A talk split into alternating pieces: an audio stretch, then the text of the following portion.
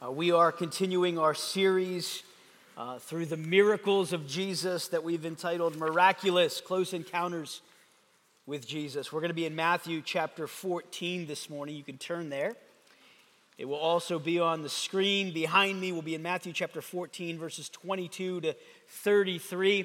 Uh, this is one of my favorite uh, miracles, miraculous events that Jesus participated in, and, and I love this story. I've, I've preached through this text a number of times, and I just love it. Every time that I revisit it and have an opportunity to, to revisit it and preach this text, it just uh, gives my heart great joy. And I hope that uh, you too will have great joy this morning as we look at this great passage together and uh, see how God would challenge us this morning. Matthew chapter 14, beginning with verse 22. We read, immediately he made the disciples get into the boat and go before him to the other side while he dismissed the crowds. And after he had dismissed the crowds, he went up on the mountain by himself to pray. When evening came, he was there alone, but the boat by this time was a long way from the land, beaten by the waves, for the wind was against them. And in the fourth watch of the night, he came to them walking on the sea. But when the disciples saw him walking on the sea, they were terrified and said, It is a ghost, and they cried out in fear. But immediately Jesus spoke to them, saying, Take heart, it is I, do not be afraid. And Peter answered him, Lord, if it is you, command me to come to you on the water. He said, Come. So Peter got out of the boat and walked on the water and came to Jesus. But when he saw the wind, he was afraid, and beginning to sink, he cried out, Lord, save me. Jesus immediately reached out his hand and took hold of him, saying to him, O you of little faith, why did you doubt? And when they got into the boat, the wind ceased, and those in the boat worshiped him, saying, Truly, you are the Son of God. Uh, just in reading this passage, as you can imagine, as a pastor preparing to preach a message in this text. Uh, there are so many areas that could be focused on in this text that we could have a series of messages just from this one text with so many fantastic principles and truths that we can see here regarding prayer and Jesus taking time to pray in isolation to the Father, regarding faith and trust, regarding uh, the power of God, regarding the confession that would be made when Jesus got back into this boat. There's so many portions of this text that are so fantastic. And, and what we're going to try to do this morning is just pull out and look at a number of truths to consider, and then from those truths, make some applications that would affect us in this week that is to come. Uh, so let me just, as far as helping us to understand what's going on here and understand the text, as you know, uh, Jesus previously had been uh, doing miraculous things. Just immediately preceding this, Jesus would be feeding the 5,000. Prior to this, in Matthew's gospel, we read that he would be healing the blind and the lame and the deaf, and he would be casting out demons. He would restore a young girl's life. Jesus was demonstrating over and over and over again that he is the Son of God, that he is God made flesh dwelling amongst them. If you remember, even back to last week's message, that uh, Jesus was on the boat with his disciples at another point in time in his ministry, and he was sound asleep while there was a great storm on the sea, and, and the disciples were in fear, and they wake Jesus up, and, and Jesus stands up and from his sleep and says, Be calm, peace, be still. He calms the wind and the waves, and they obey him. And they ask the question, Who is this that even the wind and the waves obey him? Jesus is demonstrating his power in his authority. The, the passage before us today says that Jesus made the disciples get into the boat and go before him. And it says that when Jesus was going to come to him, uh, it was the fourth watch of the night, verse 25. Just to set this scene here, that's between the hours of 3 and 6 a.m uh, that they're out in the middle of the sea here when Jesus is going to come to them on the water. Between 3 and 6 a.m., there's complete darkness on the sea. Uh, a parallel passage, another account reminds us uh, about this particular portion of God's word in John chapter 6 that the disciples had rowed out. It says they were some ways off from the land, and John tells us that they had rowed out three to four miles from land. And so they were out in the midst of the sea, three to four miles from land. It was there was complete darkness on the water. If you're on the water three to four miles from land, and there's complete darkness that is on uh, the sea, and the land would be dark at that point in time as well. Everything that you're looking around you when you're in the midst of the sea is darkness. Uh, you can see nothing. Um, their, their boat would be tossed back and forth by what's going on in the sea. I immediately thought, man, here Jesus is making his disciples get on the boat. Again, if I'm them, I'm like, we're never going on a boat again, right? From last week, and then this week, every time Jesus says get in the boat, they're like, You sure you want me to get in that boat? Like, what's coming now, right? Every time Jesus says get in the boat, something's going on, right? But this is the scene. And so they're there and they're, they're out there, and Jesus is not yet with them, and they are terrified, they are afraid, uh, and they happen to see Jesus walking on the water and coming to them. So this is the scene, okay, context wise. A pretty incredible scene here. So let me just point some truths out that I think are important for us today. Number one, we see in this passage, Jesus can do what we cannot. And I think this is important to be reminded of today because have you ever found yourself in a situation where you're like, man, I can't do that. There's nothing that I can do. How am I going to navigate this? How am I going to process this? How am I going to solve this? And many times the correct answer is you can't. I can't. But understand and recognize in our day to day living, Jesus can do what we cannot. Look at again the scene 22 to 25. They're out there. Jesus is on the mountain praying by himself. Evening comes. He's there alone. The boat then went out a long way from land, beaten by the waves, for the wind was against them. And in the fourth watch of the night, he came to them walking on the sea. Now, here's what I find very interesting about this. Okay, they, they had a boat together that they traveled in, and Jesus says, You go ahead out in the boat, I'm gonna go pray. Jesus can do what we cannot. So even when Jesus was on land and, and he was there, Jesus didn't have to make arrangements for another boat. Think of that for a minute. They have a boat that they're traveling in. He says, Go ahead out in the boat. They all leave. He's there by himself. And, and I don't know if they're wondering or not, but they're like, Well, how's he going to get to us? Think of this Jesus didn't even need a boat to be able to meet them on the water. That's incredible to me. That's incredible to me. Jesus can do what we can. It says, in the fourth watch of the night, there they are, beaten by the waves. The wind was against them. Verse 25, he came to them not in a boat. Look what it says walking on the sea. Do you know anybody else that can do that? Anyone.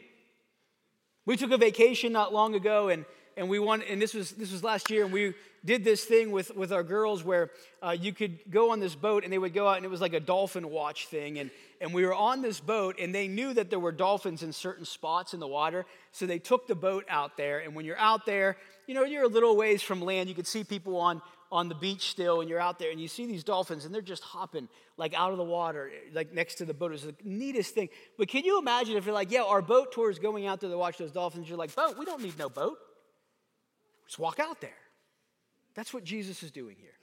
He's walking on the sea to meet them as they're in this storm. That's incredible.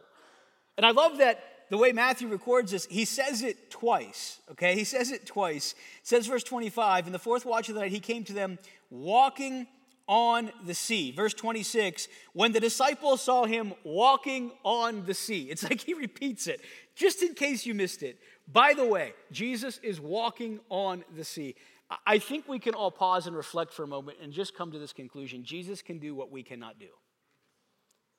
And I don't know about you, but I'm quite thankful for that that Jesus can do what we cannot do. Now, here's what to me even adds to this, this incredible thought about Jesus can do what we cannot do. In Mark's account of this, Mark chapter 6, let me read this to you because I think it's just so great. Mark chapter 6, verses 45 to 52, it says this Immediately he made his disciples get into the boat, go before him to the other side to Bethsaida while he dismissed the crowd. Okay, this is right after he got done feeding the, the 5,000, right? It says this After he had taken leave of them, he went up on the mountain to pray. And when evening came, the boat was out on the sea, and he was alone on the land. Okay, same scenario. Mark's describing here what, what Matthew's describing. And Matthew adds the detail. They rowed for some time, that there were waves beating on it. They were afraid. It was the fourth watch of the night when Jesus is going to go to them, so there's darkness there. But listen to what Mark says here, and I think this is absolutely incredible. Verse 48. And he saw that they were making headway painfully because the wind was against them. Okay, don't, I want you to understand this. Jesus is still on the mountain He's praying to the Father. The disciples are on a boat on the sea. There's darkness, there's winds and waves beating against the boat. Jesus is not physically present there with them. But look at what it says. He saw that they were making headway painfully because the wind was against them. Even when they were miles away from Christ, in the midst of the sea, in the midst of that darkness and Jesus is on the mountain, Mark describes it that Jesus could clearly see and knew exactly what was going on while they were there on that boat. That's incredible, folks. That's, that's incredible to me. No one else can know that or do that.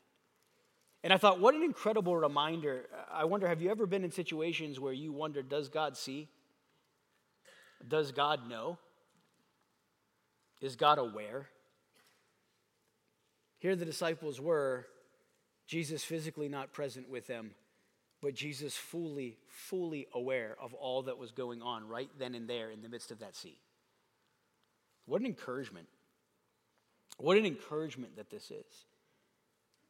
Jesus can do what we cannot. And I think that's an important reminder because all of us are going to face times in our lives where things are, are happening or we're in situations and we're like, I have no way of remedying this situation. Maybe some of you are there right now. There are things that are happening in your life that you've been asking and calling out to God for answers. You've been seeking and seeking and seeking, and you're in this troubled spot because you know you have no power, ability, or authority to change it. You have no power, ability to change it. Nor does really anybody else. And so, where do you and I turn? Where do we need to turn? Let me illustrate this. Sometimes on, on Tuesdays when we play basketball, we'll be playing and someone will shoot a shot. And when they shoot it, if you ever played basketball, the ball will get lodged between the rim and the backboard. Have you ever had that happen or seen that happen? Someone shoots and, and the ball gets shot at the, at the hoop and it gets lodged right in the corner of the rim and the backboard. And normally when that happens, just because I want to be funny, I'll be like, oh, I got it. And I'll act like I'm going to jump up there and dislodge it, which is not going to happen, okay? And, and so here's what everybody does when we're on the court. Everybody kind of does this when that ball gets lodged up there. They kind of like look around, like, where's tall guy at? Like everybody looks around to look at everybody, like, who's going to get that? Now, if it's just like our staff playing and some other people, most of the time, right away, everybody's like, get another ball because no one's getting that ball down because we're going to have to dislodge it with another ball. But the natural reaction if you're playing basketball and that happens is you look around the court and you look for the guy that you know can, can jump up and get that ball. And so you're looking for someone who's tall or who can jump or someone that you know is able to get up there and reach it because everybody else has already checked themselves out of the mix because they know there's no possible way they're going to dislodge that basketball. They don't have the ability, they don't have the talent, they don't have the height, they can't do it.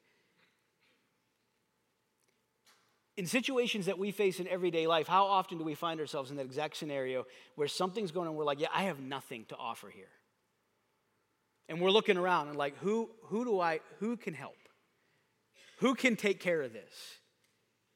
You know there's never, ever an example or time in our lives, no matter what we face, where the answer to who is able to take care of that, where the answer cannot be Jesus Christ, able to take care of whatever it is that we face in our lives. He's fully able because he can do what we cannot do. That's the Savior that we know and serve. And I think this passage is a great reminder for this because here they are in the midst of the sea, the waves and the wind are against them. It says they are the boat was beaten by the waves and the wind was against them. Matthew reminds us they are far ways away from land, 3 to 4 miles from land. There's no hope that they're going to row back to land to get out of this storm. They're there. and there's nothing they can do. And yet, Jesus, three to four miles away on the mountain praying to the Father, clearly sees what they're going through and he makes his way towards them. That's incredible. It's absolutely incredible. Luke chapter 18, verse 27, Jesus speaking, he says, What is impossible with man is possible with God. Can I ask you, are you thankful for that this morning? That what is impossible with man is possible with God. And we can share and cite so many examples of this. The very fact that we are here this morning as followers of Jesus Christ is an impossibility for man, but possible for God.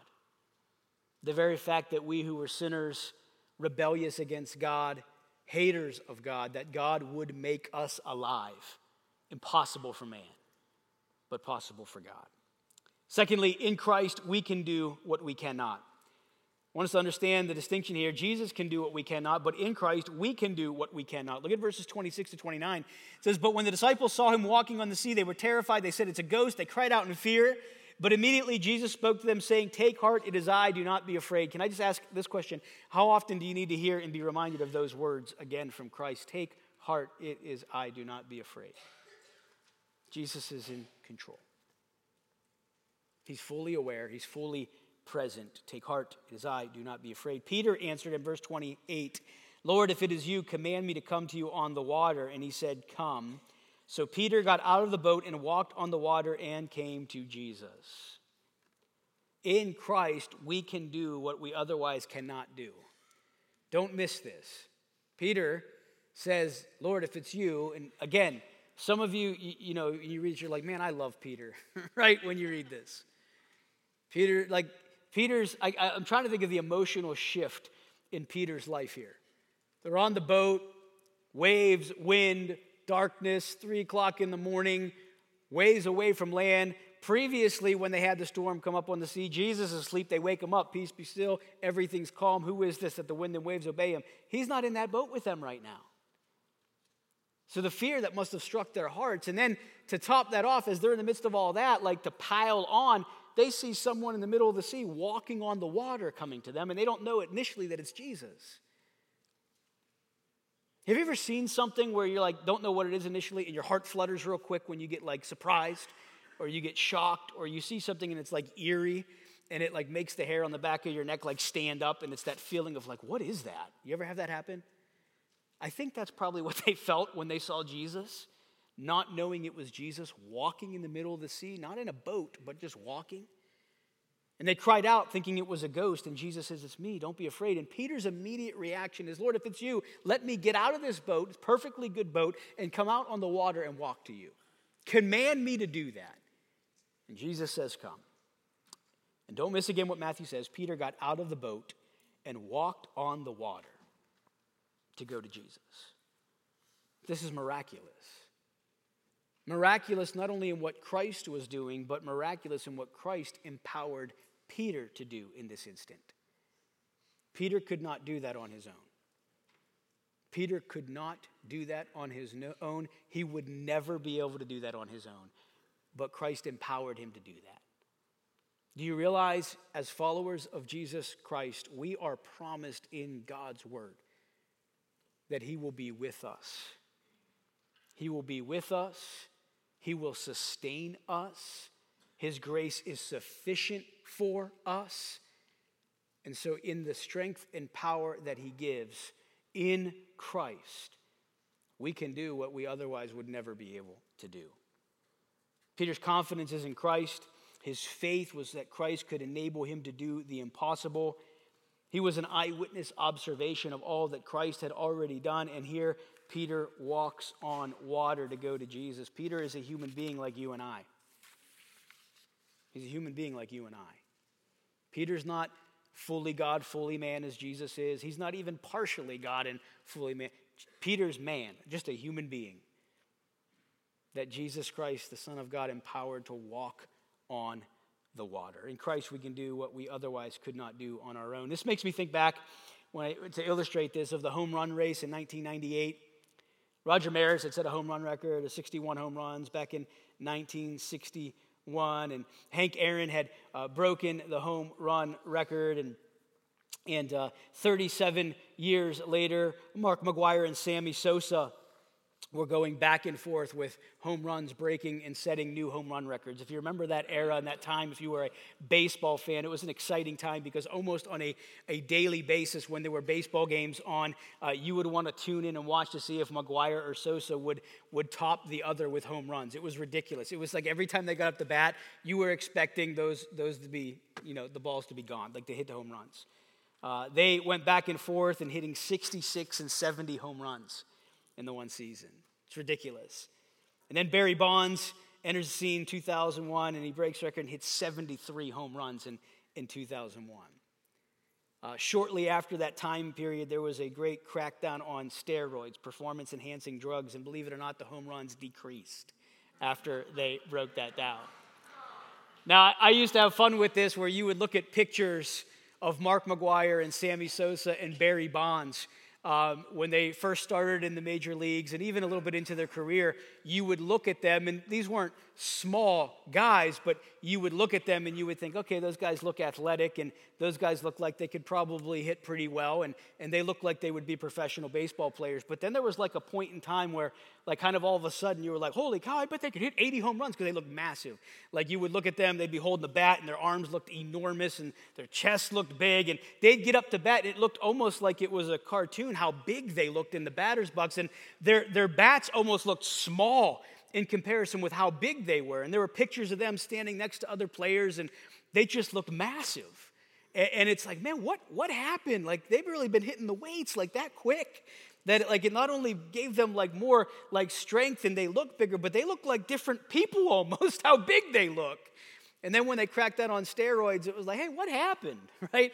What was going on there? Well, steroids, performance enhancing drugs, were enabling them. And if you disagree with this, you know, don't fight me. Don't write me emails, okay? Just, just take it, okay? Just take it. But, but steroids, most people, I'm not going to say this is a fact, most people would believe that it was a performance enhancing drug, steroids, that enabled them to do what they otherwise would not be able to do.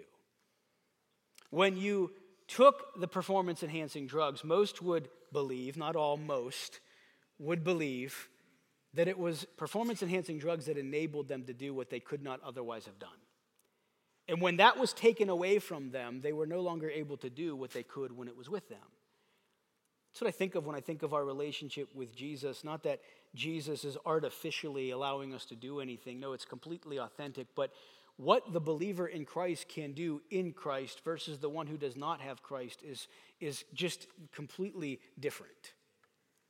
In Jesus Christ, we can do what we otherwise would not be able to do. And as a child of God, we have to be reminded of this because if you are here today as a follower of Jesus trying to do something on your own power, your own strength, you will fall short. We will all fall short. But in Christ, through the power and strength He gives, we can do what we otherwise would never be able to do. And Peter is, is just a testimony to this in this passage.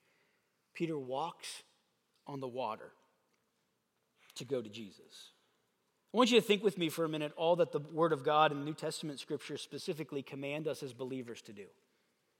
And process this with me. How many times Jesus would say, You have heard that it's been said, but I say to you. The standard that God would call the believer in Jesus Christ to. I want you to think about this with me for a minute. We're called as believers to love our enemies. Pray for those that would hate us. Love those that would persecute us. How in the world is that even remotely possible? We're called to love one another, pray for one another, do good to one another, live peaceably with all men as much as dependent on us. Love the Lord our God with all of our heart, soul, mind, and strength. Love one another even as Christ loved us. We're called to do good to all men. We're called to present ourselves to Christ as a living sacrifice. We're called to be holy as our God is holy. We're called to be fishers of men. To be Christ ambassadors, to be imitators of God as God's dear children, to let our light shine before men that they may see our good deeds and glorify our Father on heaven. We can go on and on and on at what we as followers of Jesus Christ are called to live and to do and to implement in our lives. The mindset that we're called to have, the actions that we're called to take, the heart and mind that we are to possess as followers of Jesus towards one another and towards those that hate us. And if you just line all that up and list all of that, God wants us to trust Him when it seems like there's no possible way to trust Him.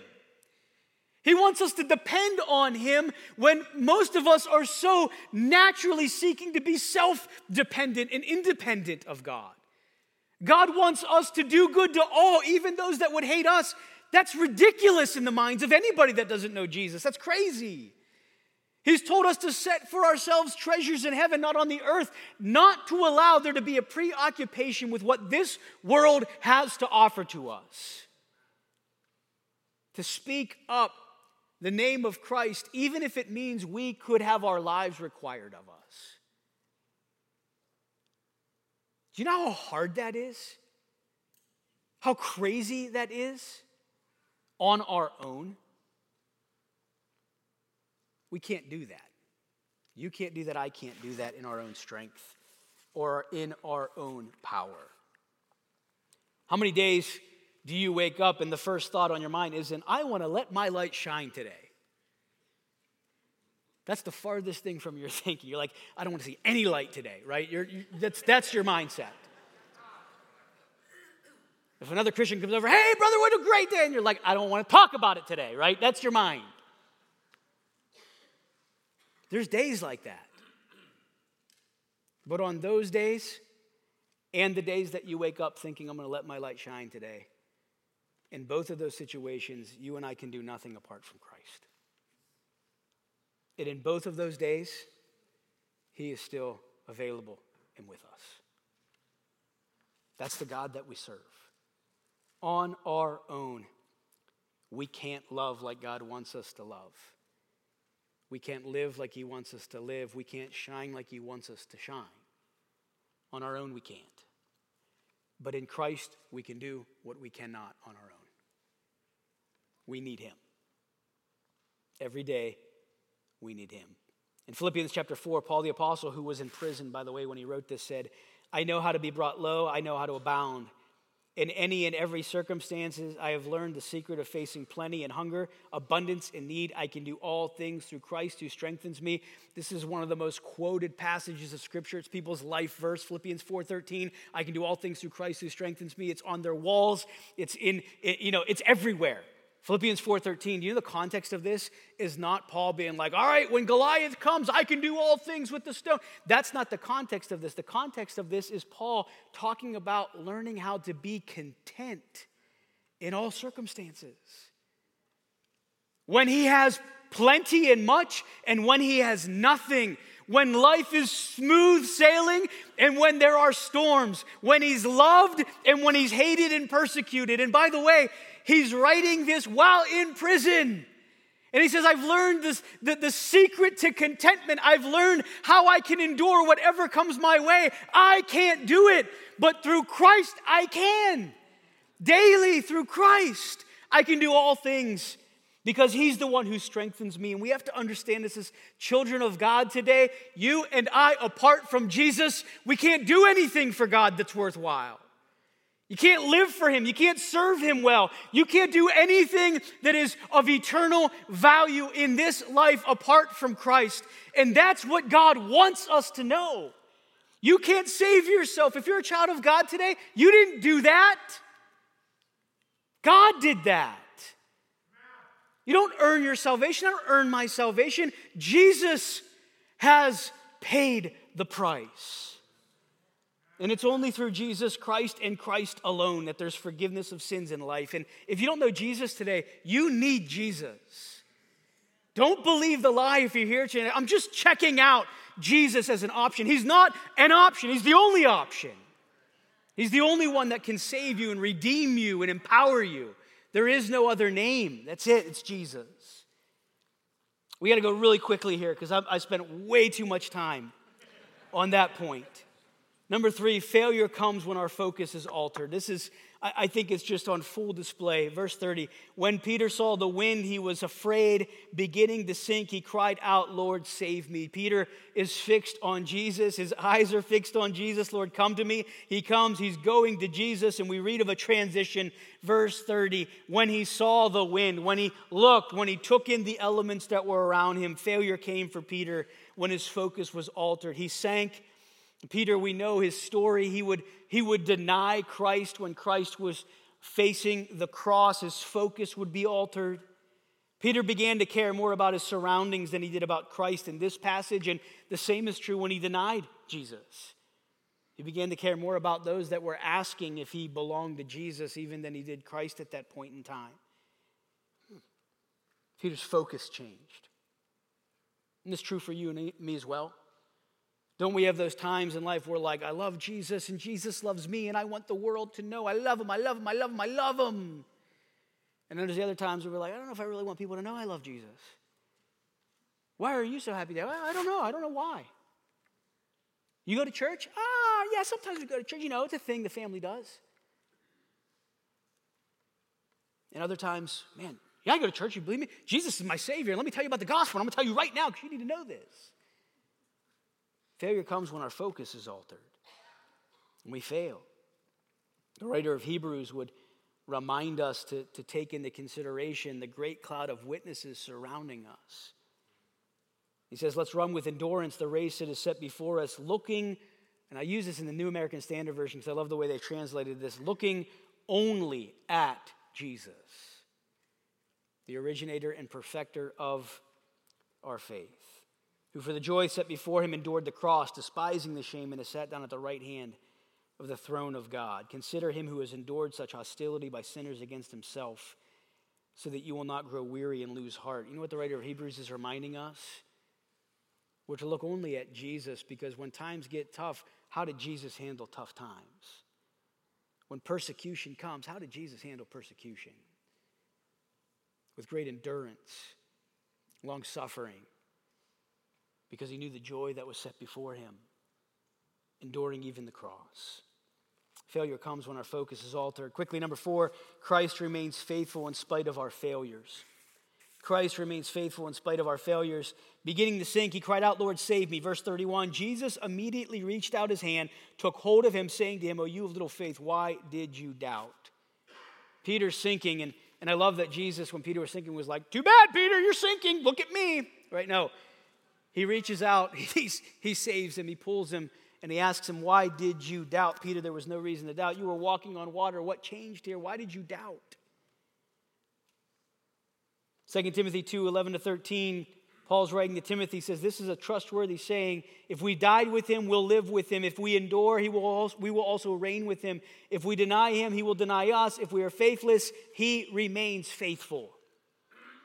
Our God is faithful faithful to us. Even when we fail, God remains faithful. Jesus remains faithful to us. And then, number five, Jesus is God, and he should be viewed and worshiped as such. Verse 33 Those in the boat worshiped him, saying, Truly, you are the Son of God. Jesus is God, he be, should be viewed and worshiped as such. Hebrews 1 8, the writer of Hebrews says, God is speaking of the Son. He says, Your throne, O God, is forever and ever. The scepter of uprightness is the scepter of your kingdom. He says of the Son, Your throne, O God, is forever and ever. John chapter 1, verses 1 through 4, and verse 14, maybe familiar verses to you. In the beginning was the Word, the Word was with God, the Word was God. He was in the beginning with God. All things were made through him, and without him was not anything made that was made. In him was life, and the life was the light of men. And the Word became flesh and dwelt among us, and we have seen his glory, glory as of the only Son from the Father, full of grace and truth. Jesus is God and should be viewed and worshiped as God. These are important truths for us to remember and recognize as we face life. As we face life oh, how much more he should increase and we should decrease.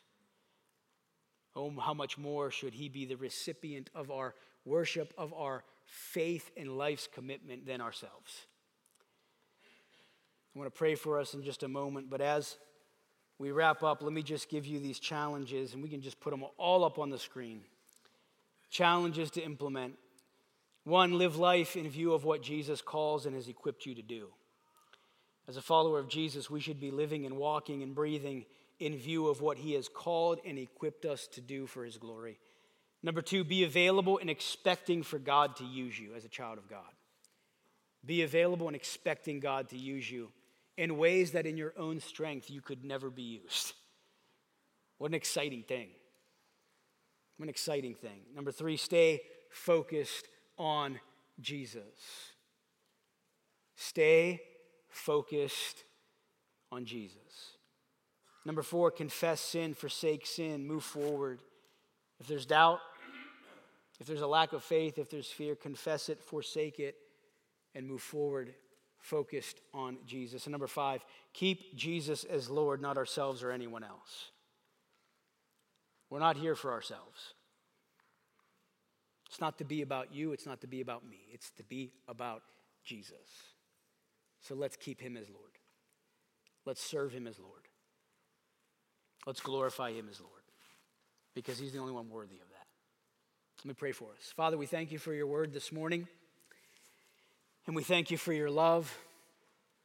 God, I thank you for this great account of Jesus walking on the water and then empowering Peter to walk on the water. Just a human, sinful human being like all of us. We thank you, Lord, that we can have confidence knowing you can do what we cannot, but through the strength that you give, we can do what we otherwise could not do. Thank you that when we fail or when we falter, you remain faithful. And we thank you, Lord, that you, as the Son of God, as our Savior, are to be worshiped as God, and we, we worship you in that way today. We give you all the praise and glory. Help us, Lord, to stay focused on Jesus and to live for you this week. We pray in Jesus' name. Amen.